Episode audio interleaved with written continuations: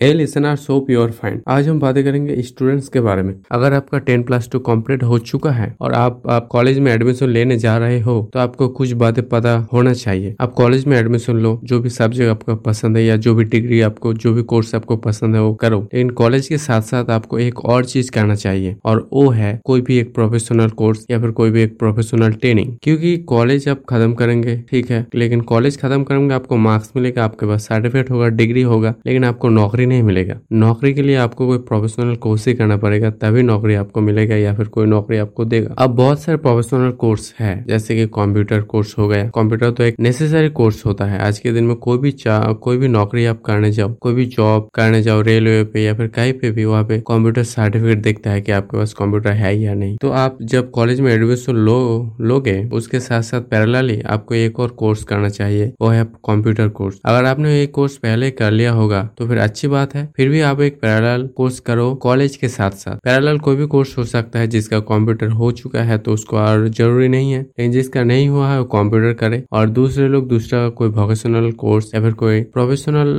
खाना फ़ूड के ऊपर कोर्स बहुत सारे कोर्स ऐसा है जो आपको जॉब देने में मदद करता है। तो आप आप कॉलेज में एडमिशन लो एडमिशन में वहाँ पे भी पढ़ाई करो और थोड़ा सा साइड में आप टाइम दे के कोई भी आप एक प्रोफेशनल कोर्स भी आपको करना चाहिए। ताकि आपको जब कॉलेज खत्म होगा तो खत्म होते ही आपको कोई ना कोई जॉब मिल जाएगा। उसके बाद जब आप कुछ भी करेंगे तो आपके पास एक सोर्स होगा इनकम का, जो आपको मदद करेगा। लाइफ में आप जहाँ पे भी जाओ लेकिन आपके पास एक जॉब होगा तो आपका लाइफ सिक्योर होगा। इसीलिए एक प्रोफेशनल कोर्स करना चाहिए। तो आप कॉलेज में एडमिशन लो। कॉलेज के साथ साथ एक प्रोफेशनल कोर्स आप करो। ये आपके लिए अच्छा होगा। आपका फ्यूचर के लिए अच्छा होगा। तो आज के लिए बस इतना कल फिर मिलेंगे। Thank you bye